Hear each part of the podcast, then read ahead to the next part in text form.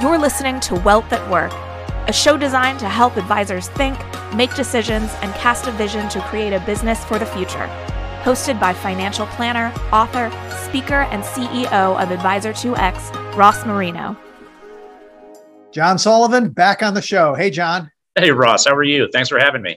Oh, I'm I am good. Glad you're on the show, and as always, glad the 401k Specialist magazine is a partner our exclusive media partner for Wealth at Work. And one of my favorite parts of Wealth at Work is the TAPO Awards that you guys started years ago. Can you give us some quick background on the TAPO? TAPO Awards, yeah, it's one of those things where you know everybody, every media publication seems to have their their top dogs in the space, and it was one of those things where we said to ourselves, well, at the end of the day, you know, having assets under management, assets under advisement, and being, you know, the top of the list, how does that really serve the end user? And so what we did was we wanted to come up with some other way to, to measure uh, who's doing it right within the industry. And it was actually our friends at Whitman, believe it or not, that came up with, well, why don't you measure it by participant outcomes? Um, and we thought that was a great idea. It's a little bit easier said than done. We went to Morningstar and we went to Alicia Munnell at uh, the Center for Retirement Research at Boston College, and they gave us great ideas.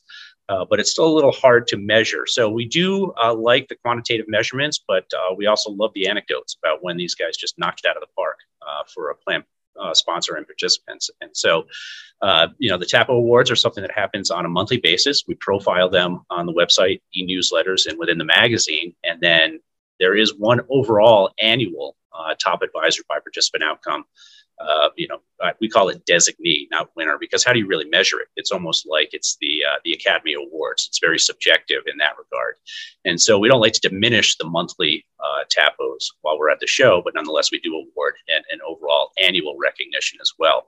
But we get everybody up on stage, as you know, and uh, and we celebrate them and we celebrate the industry and, and how they're raising the bar for all of us.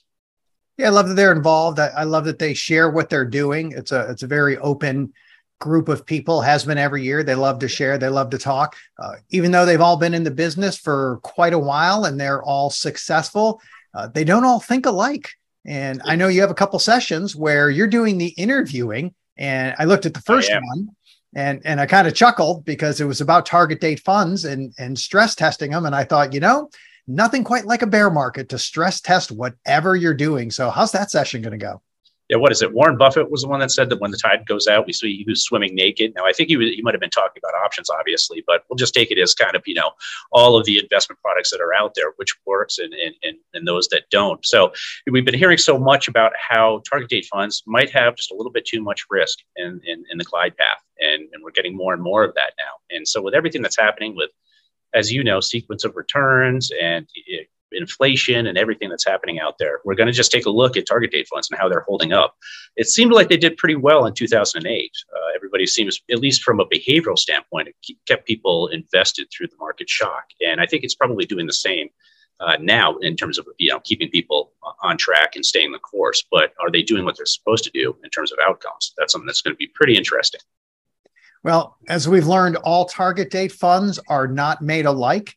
And I we could we could probably say the same for ESG funds. And title to one of your sessions is is ESG DOA. I, I started laughing immediately. I figured, well, there's typical John Sullivan. Uh, it, it's a it's a passionate topic. So I, I just got to ask: Are, are we going to see some fireworks from some of the TAPO finalists? I think next year I'm going to talk about politics and religion as well. Might as well just throw it in there, right? Yeah. Yes, ESG, as you said, is a passionate topic. I've already gotten some blowback on the uh, on the name of the, the, the topic, as you as you mentioned. But it, it's just funny how fast everything is happening, Ross, and that that to me is just amazing. In our third quarter issue last year, was the one with the Retireaholics guys on the cover. We had a story that said, "Can anything stop ESG?" And here we are this year, and we're talking about the blowback, and it's mainly political, and I understand that, but nonetheless you know, with inflation, with soaring prices, with everything that's happening, the war in Ukraine, uh, it gives people an opportunity to push back a little bit. And boy, are they. And so we're going to talk a little bit about that uh, and, and, see if it really still holds up as a strategy. Um, I think it's it's something that's fantastic, and I want to you know try everything I can to make it work. But we have to make sure that it's the real deal. So, as you said, uh, people are lining up on both sides, and it should make for a very very interesting uh, discussion about how they fit in the portfolio for the benefit of, of the participants. Never a dull moment when John Sullivan is asking questions. there you go. Look, look, forward to seeing you out in October at Wealth at Work, John. Thank you, Ross, as always. Love the partnership.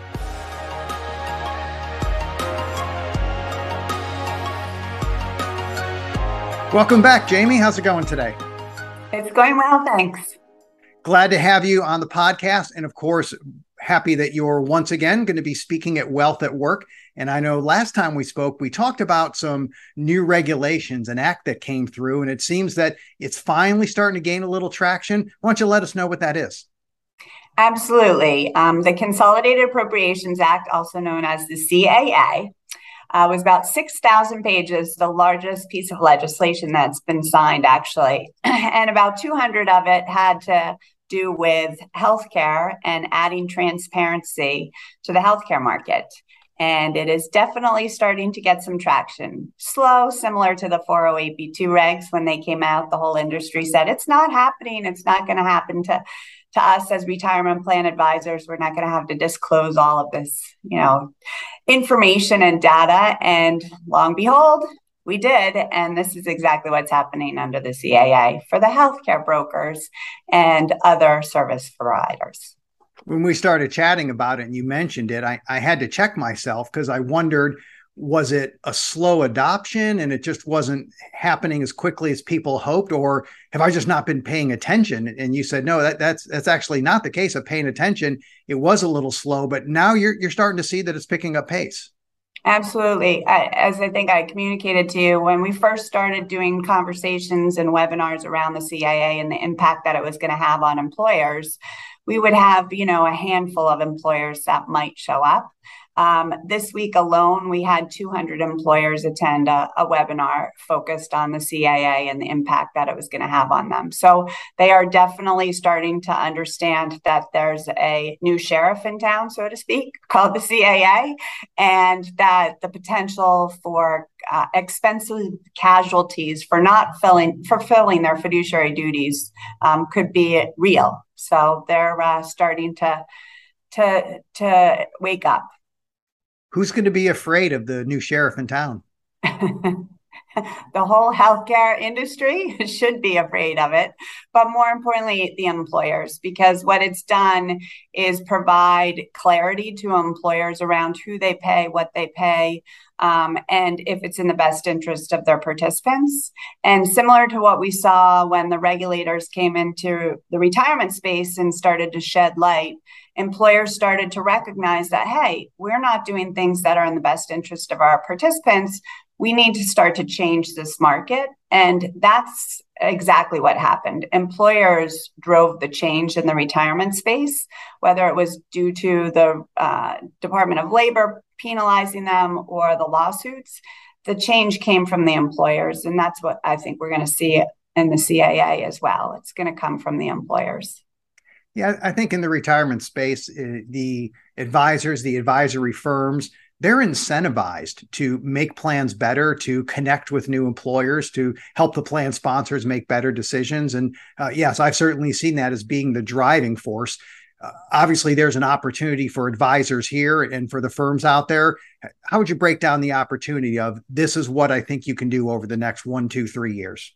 It's a rinse and repeat of what we saw in the retirement space. You're absolutely right. In the retirement space, you know, going back 30 plus years ago, there was no standard you know, no standard for conduct. And then it became best interest, and then it became fiduciary. And when it became fiduciary, there was real skin in the game to make sure that we were moving the needle and that we were actually helping people retire.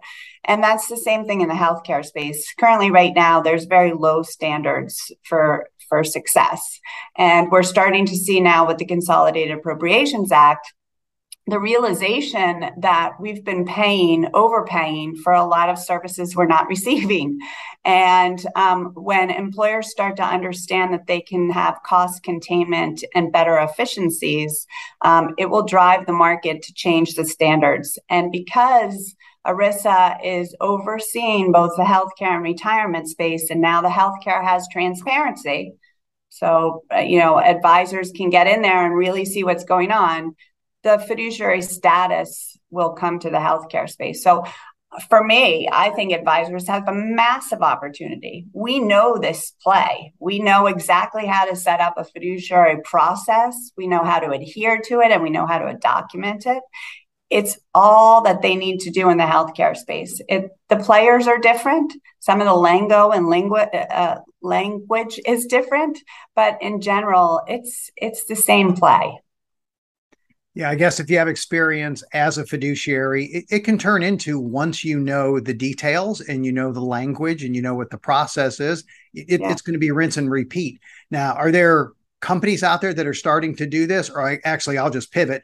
I was looking at One Vision. I was on the website. I'm pretty sure that's what it's about. Can you tell me about yeah. that? Sure. So, um, co founded One Vision because, again, we know that now employers are going to have to start to benchmark their providers. Um, there is no benchmarking services out there right now. So, we are doing that. Um, employers are going to start to take a fiduciary eye to the procurement process around their healthcare spend. Um, so, we have actually developed a 80 page fiduciary playbook which we've had blessed by um, not only ERISA attorneys, but litigators to ensure that we're protecting our clients um, from any potential litigation that they may have. Um, so I, I, we're super excited. I have not seen another um, fiduciary, somebody that's actually said, I can be a fiduciary on the healthcare plan. We haven't seen that in the industry yet.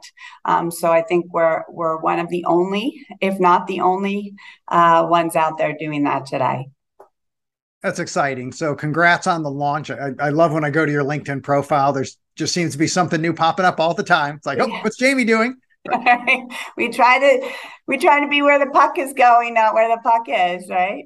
no doubt about it. Well, I'm looking forward to the session at Wealth at Work. I know the advisors will benefit if they go to it. Jamie, we'll see you in October. Thanks. Have a great day.